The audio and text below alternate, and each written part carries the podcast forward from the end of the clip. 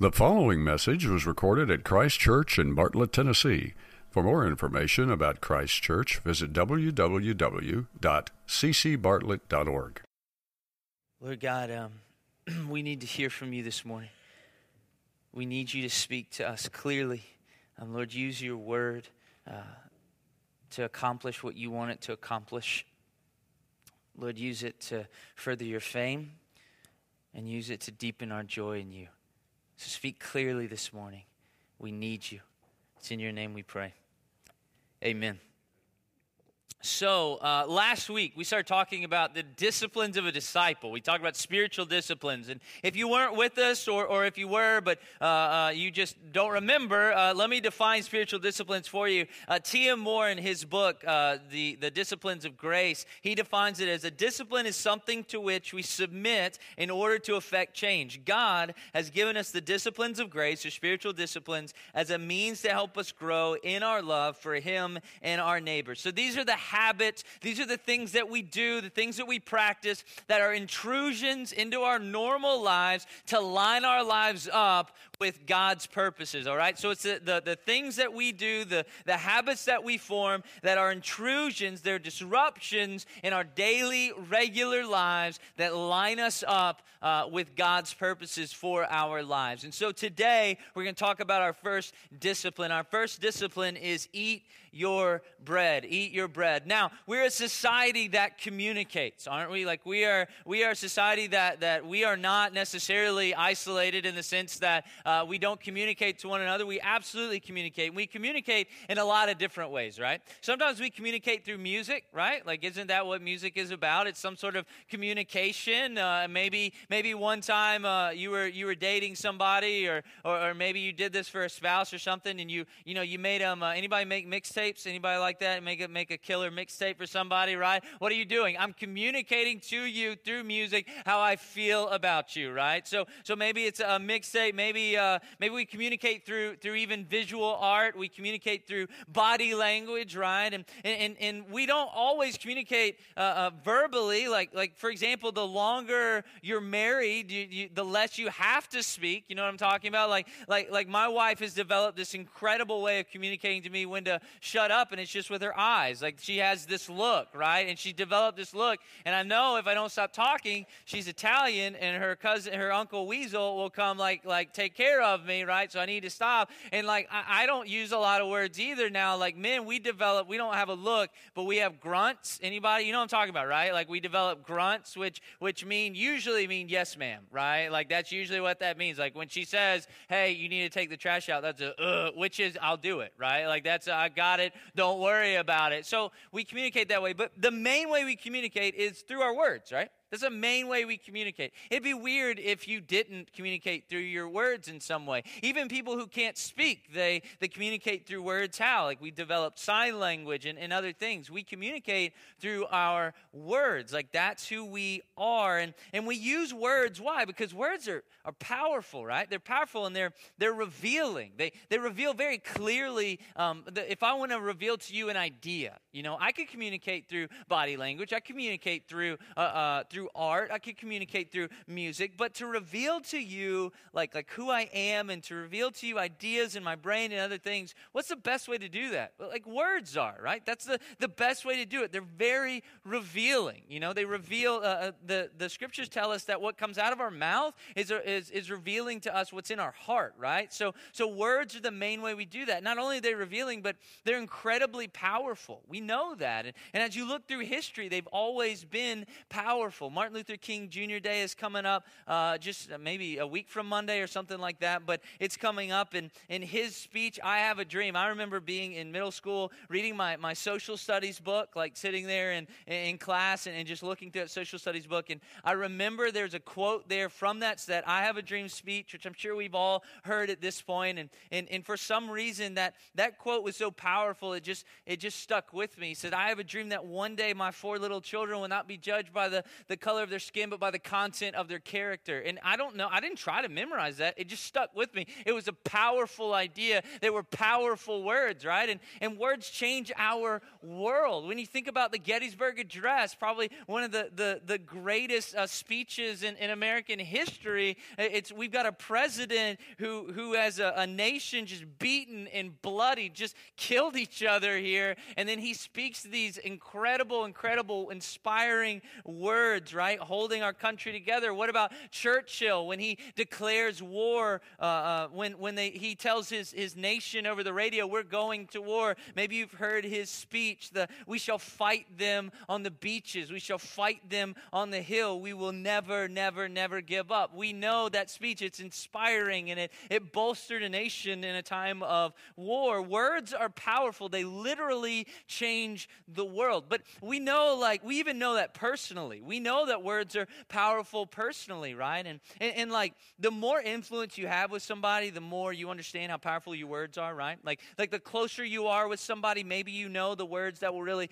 push their buttons. You know the, the, the words that are powerful, right? It reminds me of the husband and wife at the uh, at the at a wedding and they're they're watching the reception and, and people are dancing and the wife really wants to dance and the, the husband doesn't want to dance. And so the wife says uh, uh, you know she's like hey let's get up and dance. Like I don't really want to. And there's a guy out there who's their age and he is just he's just he's moonwalking he's doing the robot like he's just he's just killing it. And, and everybody just thinks wow that guy's just so cool. And, and she knows the powerful words. And so she turns to her husband and she said you know that guy right you see that guy right there? He proposed to me 25 years ago, and I turned him down. I could be married to him.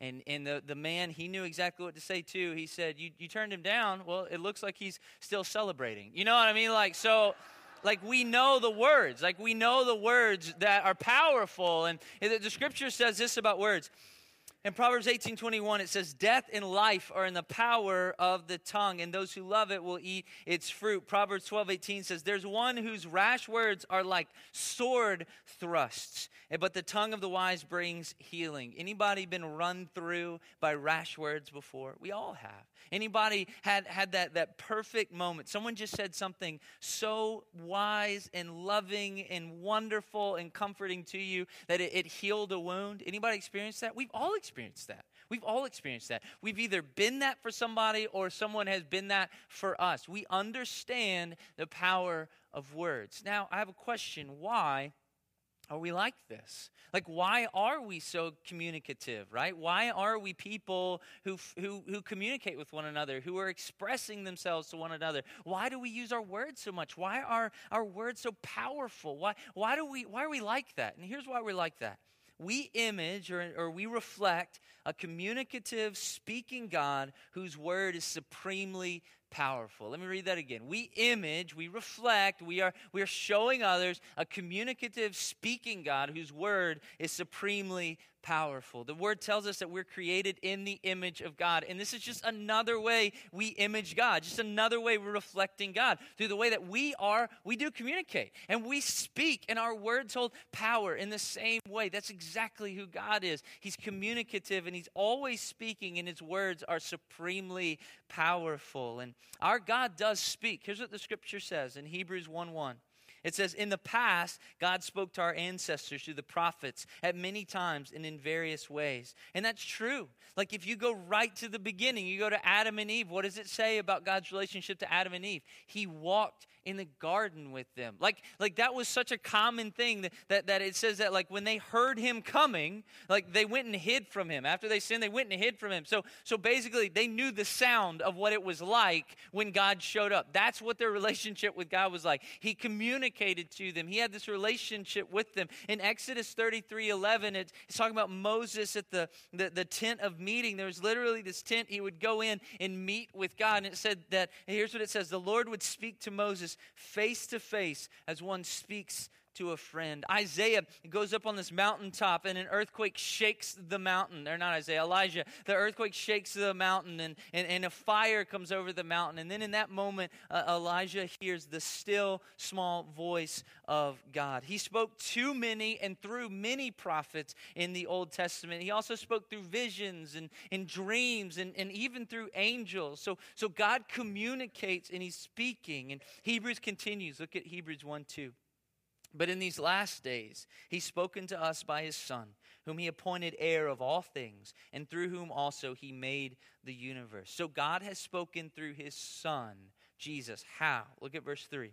The Son is the radiance of God's glory and the exact representation of his being, sustaining all things by his powerful word. So everything the Son said, did, just was, was a perfect representation of God. God was communicating to us who he is, what his character is, what he's all about perfectly through Jesus. Why? Because he's the perfect representation of the, uh, uh, of the glory of God, right? He is, he is that, that perfect radiance of God's glory. And so you, you say it's almost like like Jesus was an embodiment of, of God's word, of God's uh, uh of God communicating to us. And you could say that because John 1:14 already says it. The word became flesh and made his dwelling among us. We have seen his glory, the glory of the one and only Son who came from the Father, full of grace and truth. So Jesus is God speaking to us. And you say, well, Jesus,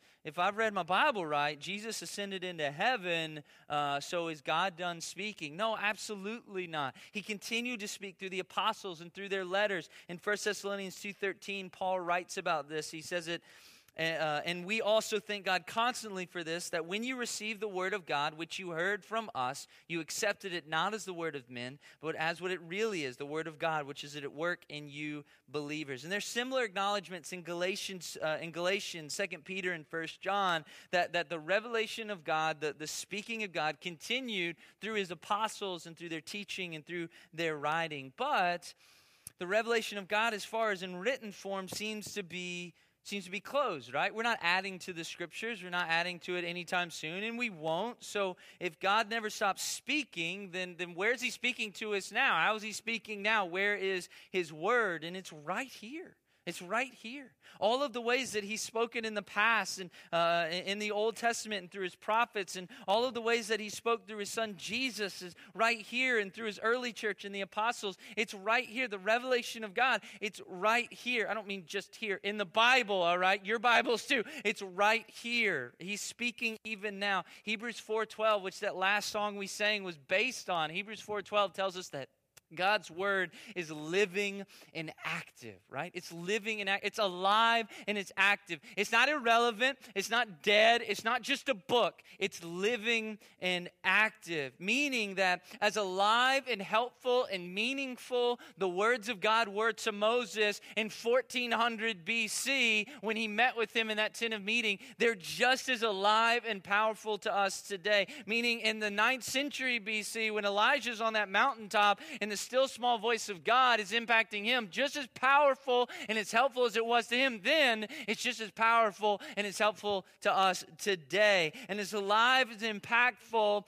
as the words that, that the man in Mark 7 who was deaf and had heard no words, the very first words he heard were the words of Jesus speaking in his ear, just as alive and as impactful as those words spoken from the mouth of Jesus into deaf ears were then, they are now to us through his word. And listen, our words, not so much. Remember, I said they hold power, and they do, but our words will fade. Their influence will fade, right? Like I think about now, I've got. Um, uh, I've got a, a four-year-old, uh, two two-year-olds, um, and a five-month-old. Right? Okay, yeah, I've got them, and so uh, like my word now matters a lot to them. Like my influence with them, it matters a lot to them. If I tell my kids, "Hey, listen, uh, I don't, I don't know how to tell you this, but um, we can't go to school today because the sky fell. Like it just fell and it broke the ground, and we got to." They'd be like, "All right, Dad. All right, the sky. There's no more sky, Mom. Dad said there's no more sky. Right? Like that's just how it would be." Now, here's what I understand. Um, I understand that one day that won't be the case. And one day, in fact, everything I say they will just think the complete opposite is true. That's called adolescence. And so, like, I understand that's going to be true. By the way, I have to say, my four year old name is, is Maxim. Uh, this morning on the way to church, my mom had him last night, and she said that he was she was listening to my sermon from last week because, I don't know, she likes to punish him in that way. And so, uh, in the sermon, I, I, was, I said, my four year old, and Max said, Hey, He didn't tell him my name. All right, so it's Maxim. My four year old is Maxim. Are you listening, Max? Maxim. All right. So anyway, um, I know that that will change. My influence, my words will, will they'll fade. The influence will fade. Even harsh words, even hurtful words that have run you through over time, over years. I'm not saying they ever completely stop hurting, but they do fade, doesn't it? The power fades. But here's what the scripture says about God's word Isaiah 48 The grass withers, the flower fades, but the word of our God will stand forever. God's word is living and active, and it will last forever. God's word's important. We can agree with that, right? Like anybody against? No, it's not. It's not important, right? Like, like we can get on board that God's word is important. But even that, like, is that enough? Is like, is that statement enough? Here's what I mean. Uh, could you uh, let's do exercise time? You ready? I don't mean like like exercise. Like I'm not I'm not for that. I mean like uh, real quick, real quick. Let's do something together. Raise your hand if you agree. Do you agree that proper diet's important? Anybody agree? I'm not saying you stick to a proper diet. Do you agree it's important? Right? Okay. it was like 50% more people raise their hand. They're like, oh, thank God. All right, all right. So, proper diet is important. Do you agree that staying active is important? You agree with that? You agree with that? Excellent. All right. Do you agree that wearing your seatbelt's important? Excellent, fantastic. Do you agree that calling your like mother on her birthday is pretty important? You agree with that? Do you agree that remembering your wedding anniversary is important? Absolutely. Do you agree uh, that being on time for a meeting, maybe at work or something, that's important? That's important. Okay. Again, not that you do it. All right. See, yeah, my hand was up, but uh, you agree those things are important. But here's the thing, I, like what we just said, all those things aren't the same. They certainly aren't the same in, in level of priority or, or what's important. You know, like like like wearing your seatbelt and calling your mother are two different things. I don't know. Maybe your mother's really vindictive, and maybe they're not, and it is, uh, and you might die if you don't call your mother. I don't know, but like they're not the same thing. So so if I were to talk to you, if I were to give you that list again and ask you to rank them between one and ten, what's most important? Uh, they probably look different. Some people's uh, order would be out of whack. And so, you know, for us to say that the Word of God's important, well, what does that mean? Like, what does it mean that it's important? You know, because again, our priorities are different. Like, it, it reminds me, like, of this, this little boy, he was going to Sunday school and he came in late, and it's not like him to be late. And so his Sunday school teacher said, Son, why are you, like, why are you coming in late? Are you okay? Is anything wrong? And he said, No. I was going to go fishing this morning, but then my dad told me it was important that I, I needed to come to church. And, and so the teacher was very impressed and asked the little boy, Hey, did your dad explain to you why it was important that you had to come to church? You know, did, uh, did he tell you why? And he said, Well, I, I wanted to go fishing. Um, but dad said I needed to go to church. He said, Did he tell you why you needed to go to church? And he said, Yeah.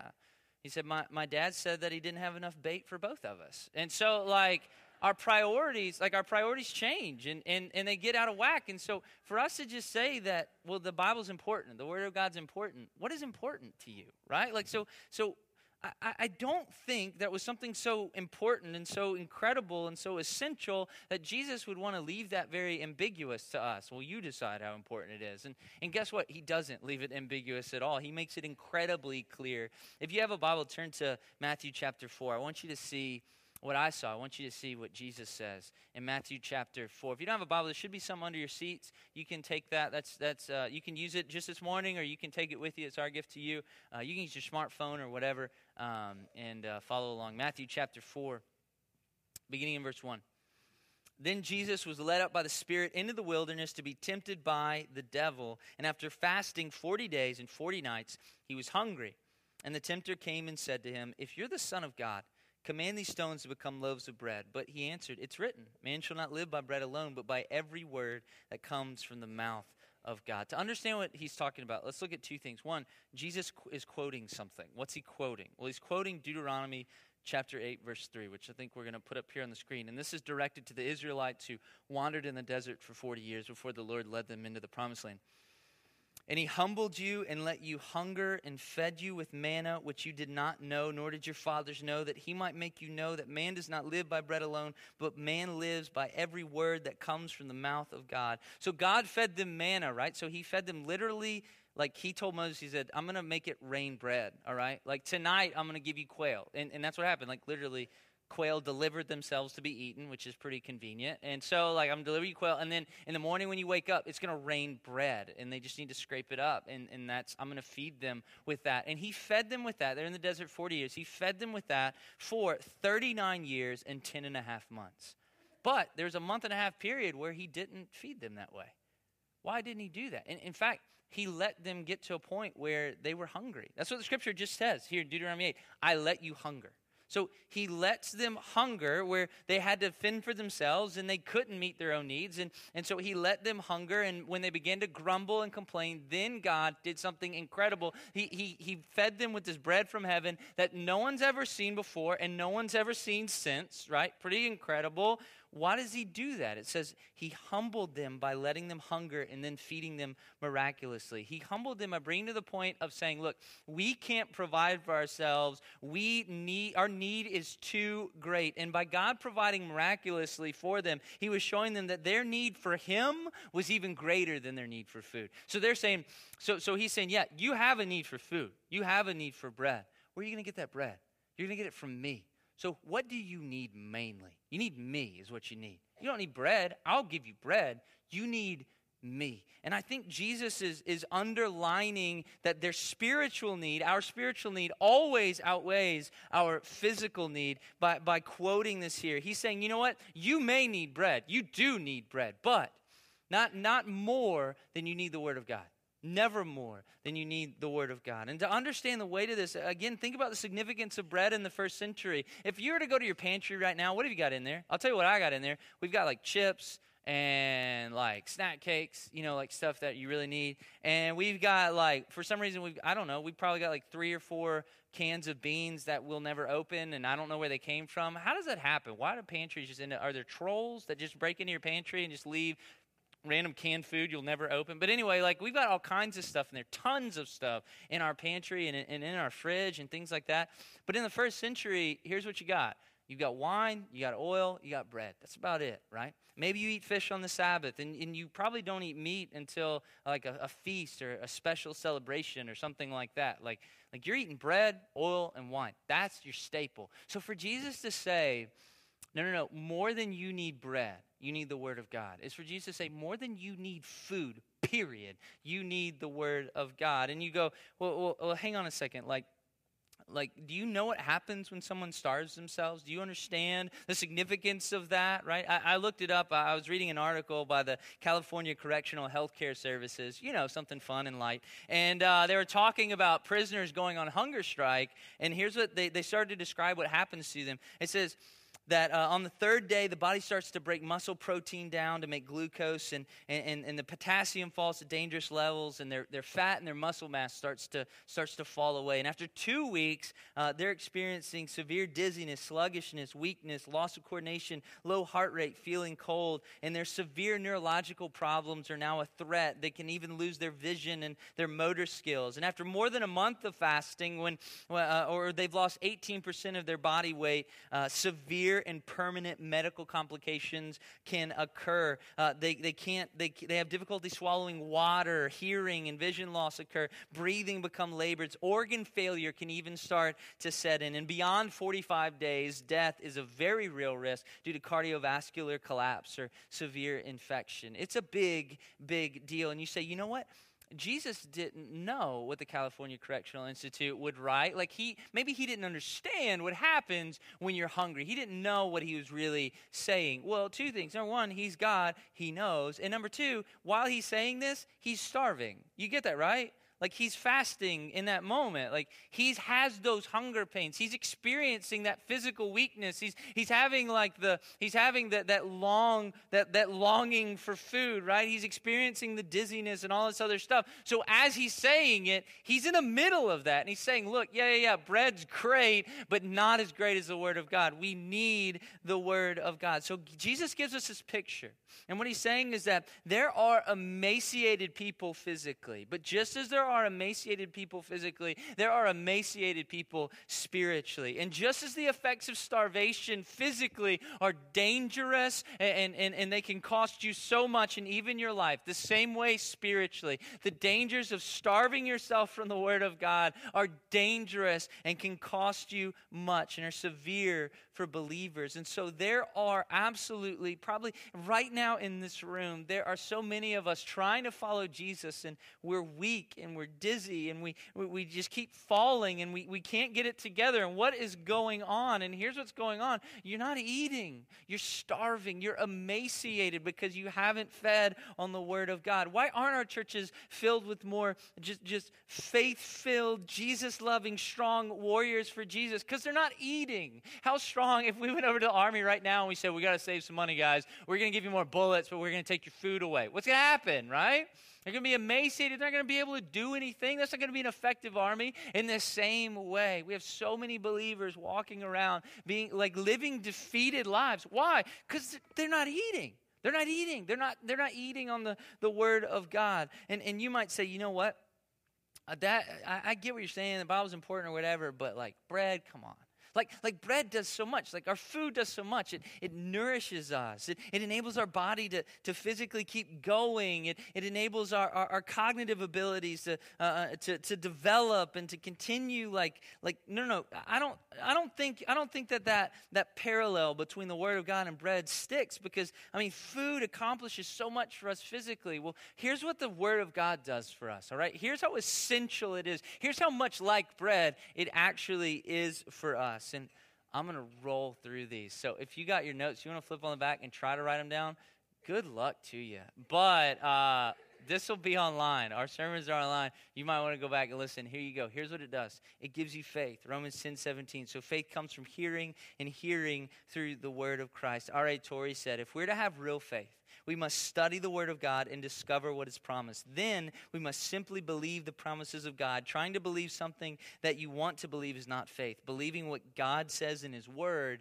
is faith. Nourishes your growth in Christ. 1 Peter 2 2. Like newborn infants, long for pure spiritual milk, that by it you may grow up into salvation. Growing up into salvation, grow more like Jesus. So the Word grows us. And what does the Word grow? Well, it grows, Galatians 5 22, it grows love and joy and peace and forbearance and kindness and goodness and faithfulness, gentleness and self control. So it nourishes your growth in Christ. It teaches you what's true and how to live. 2 Timothy 3:16 All scripture is God-breathed and is useful for teaching, rebuking, correcting and training in righteousness. So it teaches you truth and corrects your errors. Have you ever experienced that? I've experienced that where a few years ago God changed my understanding of what love is. I was reading 1 Corinthians 13 and I didn't want to. It was just in my Bible reading plan. I didn't want to read it because I'd been to a couple weddings. I'd heard it, all right? Like I didn't want to read that again. But as I read it, I realized, you know what? Lord, I've been hateful in your name because I, I thought that was what it, I, I thought, you know what? I, this is right and this is true. So it, I need to insist on it or I need to be harsh or I need to, I just need to fight for it, right? And I realized by, by his definition in 1 Corinthians 13, I was being hateful. He corrected my error with truth through his word. Fourthly, equips you for every good work. 2 Timothy 3 17. God uses it, that's the word of God, to prepare and equip his people to do every good work. It makes you strong against the enemy. 1 John 2:14, I write to you young men because you're strong and the word of God lives in you and you've overcome the evil one. Overcoming the temptations and the discouragement and the deception of the enemy is directly tied to the word of God. It, it gives you assurance of your right standing with God. 1 John 5:13, I write these things to you who believe in the name of the Son of God so that you may know that you have eternal life. The enemy will constantly, because he's the accuser, he's always accusing us before the Father. He's always saying, uh uh-uh, uh not this one. This one's not good enough. Uh uh-uh, uh this one's not forgiven, right? So not only does he accuse you before the Father, of course he's going to accuse you to yourself. He's constantly trying to get you to question your own, uh, uh, your, your, your own sonship or, or your, your own uh, uh, being a child of God. He's constantly going to try to get you to do that. And the Word is our, is our, is our fight against that. Romans 8 1 tells us there is therefore now no condemnation for those who are in Christ Jesus, right? So, so the word fights against that lie. It keeps you from sin. Psalm 119, 11 and 133. I've hidden your word in my heart that I might not sin against you. Direct my footsteps according to your word. Let no sin rule over me. So following the wisdom of the word of God keeps us from stepping right back into so many different holes waiting for us. It keeps you from the enemy's deception. Uh, Ephesians 6, 17. take the helmet of salvation and the sword of the Spirit, which is the word of God. So the sword of the Spirit cuts through the deception of the enemy and sets you free. Jesus said in John 8 to the Jews who believed him, Jesus said, If you hold to my teaching, you're really my disciples. Then you will know the truth, and the truth will set you free. I remember very vividly God doing this for me in my life. There were so many times I was ashamed to approach God, and I thought, there's no way.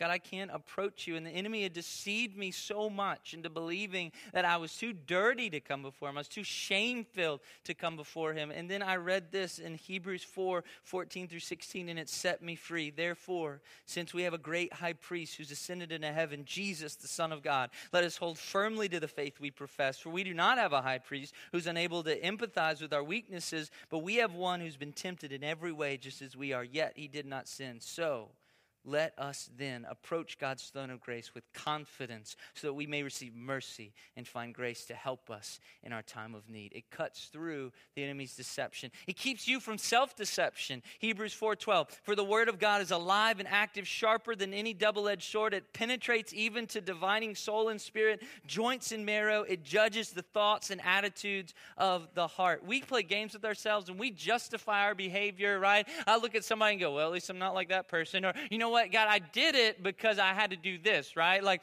like the end justifies the means, right? You know, okay, I was disobedient, but but look, I ended up being obedient over here, right? You know, and we can deceive ourselves, but the word of God cuts right through all of that. It makes you praise God with gratitude. Colossians 3:16. Let the measure uh, the message of Christ dwell among you richly as you teach and admonish one another with all wisdom through psalms, hymns and songs from the Spirit, singing to God with gratitude in your heart. It gives you joy. Psalm 19:8. The precepts of the Lord are right, giving joy to the heart. It guides your path. Psalm 119, 105. Your word is a lamp for my feet, a light on my path. I heard someone say a Bible is not read is like a bulb not lighted. Only insane people will love to work in the darkness with the king's bulbs, which are not switched on. And so goes the one who has the word but does not search into it. It gives you hope. Romans 15 4 For everything that was written in the past was written to teach us, so that through the endurance taught in the scriptures and the encouragement they provide, we might have hope. It makes you holy. John 17 17 Sanctify them by the truth. Your word is truth. Simply put, it makes us more like like Jesus. And lastly, it always works. Isaiah 55 11. So is my word that goes out from my mouth. It will not return to me empty, but will accomplish what I desire and achieve the purpose for which I sent it. The Bible isn't just important to believers, it's essential. It's our food, it's our sustenance, it's our bread. How many of you in here, you don't miss a meal? I'm not speaking figuratively, I mean like a real meal. You know what I mean? Like you will not miss a meal let that be true of us believers as well, that we would not miss a meal. I might miss some other stuff, but I'm not missing a meal. I might, I might miss some other stuff up here at the church. I might miss some, some, some programs. I might miss uh, Sunday school. I might miss some, some other things. I might miss Wednesday night dinner. I might miss some other thing. I'm not going to miss this. I'm going to eat. I'm not going to miss my meal. So, what do we do? Here's what we do Number one, read it. Here you go. If you got your hand out there, you can start filling in now. Number one, read it. Read it with a plan. That's A. Read it with a plan. Uh, uh, I, I think so many times we come to the scriptures and we're overwhelmed because, like, where do you start, right? Like, these are words. Oh, these are words too. Like, where do you, like, where do you even start with this? And, and usually people start writing Genesis, what happens? You get like you get maybe halfway through and you're like and i'm out. I tried. 2016 you know what i mean? Like we just that's our thing. And so have a plan. And and so i, I did this uh, yesterday and this morning just to make sure this was still true. But google bible reading plans. Google bible reading plans. The very first link is the uh, is rc sproul's ministry. And he's got 2015 bible reading plans. Get a bible reading plan. Like like start somewhere. Start with that map. Yeah this can be daunting when you just look at it and go i don't know. Where do you do we start here? Like that can be daunting. So get a plan. Start with the Bible reading plan. If you have the YouVersion Bible app on your phone, if you don't, go get it. But if you have that on your phone, there are Bible reading plans built into that app. And you don't even have to like turn to it. You just open it up and it goes right to your readings for that day. So read with a plan. The second thing, read with soap. Now, hang on. Let me make sense of that. All right. So I've, I've used this with the students before, but but uh, when you go into the scriptures, read it with this in mind, this SOAP in mind. Let me explain what SOAP stands for. Number one, S is scripture. So, so as you're reading through your Bible plan, like, like find a scripture, something that sticks out to you, something that pops off the page to you, and, and write it down, and then make an observation. And what I mean is look before it and look after it. Try to figure out what's the context, right? Things out of context don't have meaning. You know, they don't have the, the real meaning. Like you could say something completely out of, uh, you could take something out of anybody's conversation out of context and, and make it sound like something completely different. So, so find out what the context is. Look before and after the, the scripture. Observe the meaning in the context. Make that observation. What's it mean right then for that audience right here on the page? What's it saying here? Then make an application. Okay, God, I see what it says to them. I see how, how maybe it would have applied to that situation situation, how does it apply to me today? Is this to instruct me? Am I supposed to do something in response to this? Or is this to encourage me? Or is this just revealing something to me? Like, like what is this? Uh, what's this going to do for my life? And then the last one is, is prayer, of course. So ask God to help you be obedient to what you've read. Ask God to help you keep it in your mind that day. So, so read it not only uh, with a plan and not only with soap, but read it with help. Read it with help. So get a translation you can understand. People ask me all the time, what's the best translation of the Bible? The one you read. That's the best one, all right? The one that you read. We can argue all day, like, I don't know, I love the ESV over the NASB and the blah, blah, blah, blah B and the XYZB, right? Like, that does, no, it, the one you'll read is the best one. And, and, and not only get, get a translation you read, get a study Bible.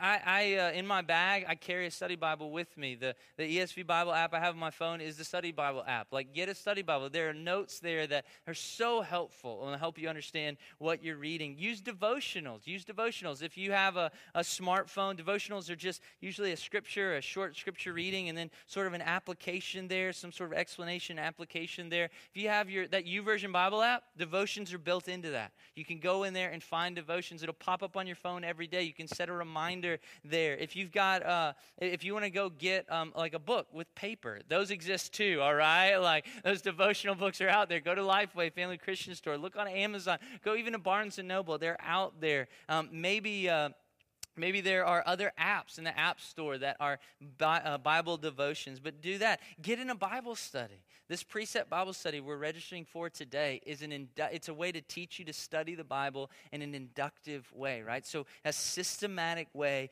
of studying the Bible. It's what's going to teach you. That's what it is. It's not just another Bible study, like oh here's here's the Bible and here's what it says. No, it's it's here's here's the Bible here. Now let's figure out how do we get the meaning out of it. How do we mine for the treasure? that's here in it. So register there. Get in the precept Bible study. Get in a Sunday school class. Get in some sort of Bible study. Get help. And then lastly, read it with commitment. Read it with help and read it with commitment, meaning make time for it. If you walk out of here right now and say, "This week I'm going to read my Bible," and you don't make a commitment, you don't have a you don't have a, a, a way in your day you're going to get it in there. You don't have a hey, you know what? It's it's mornings at 8 a.m. Hey, you know what? It's after my lunch break. Hey, it's it's in the evening. Whatever. Then what's going to happen? Everything like everything else we don't make commitments to. What's going to happen? It's just going to fall away from us, right? Or, or or maybe you have to figure out how to insert it into your life. I have a, a 30 minute drive every day from from from my house to here. One way is, is 30 minutes. And, um, and I, I, just live across the street. I just, I just drive backwards. I'm a horrible driver. But anyway, it's 30 minutes.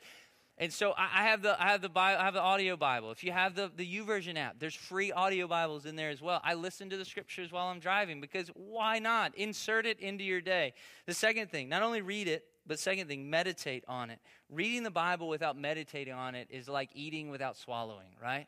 It's like we yeah, you can read it, check. And if you're just reading it to check it off, what good is that doing? Meditate on it, chew on it, think about it throughout the day. Uh, and then a great way to help you meditate on it is the third thing memorize it. I could spend an entire sermon alone on this, but I won't. Let me just give you a quote from Chuck Swindoll about memorizing scripture. He says, I know of no other single practice in the Christian life more rewarding, practically speaking, than memorizing scripture. No other single exercise pays greater spiritual dividends. Your prayer life will be strengthened, your witness will be sharper and much more effective your attitudes and outlook will begin to change. Your mind will become alert and observant. Your confidence and assurance will be enhanced. Your faith will be solidified.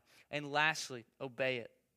Blessed are those who hear the word of God and keep it. But be doers of the word and not hearers only, deceiving yourselves. Don't let it be a spiritual exercise. Come to the word of God. Don't just open the word of God, but open yourself and be willing to say, Lord, make a change in me by what I am reading. It's living and active.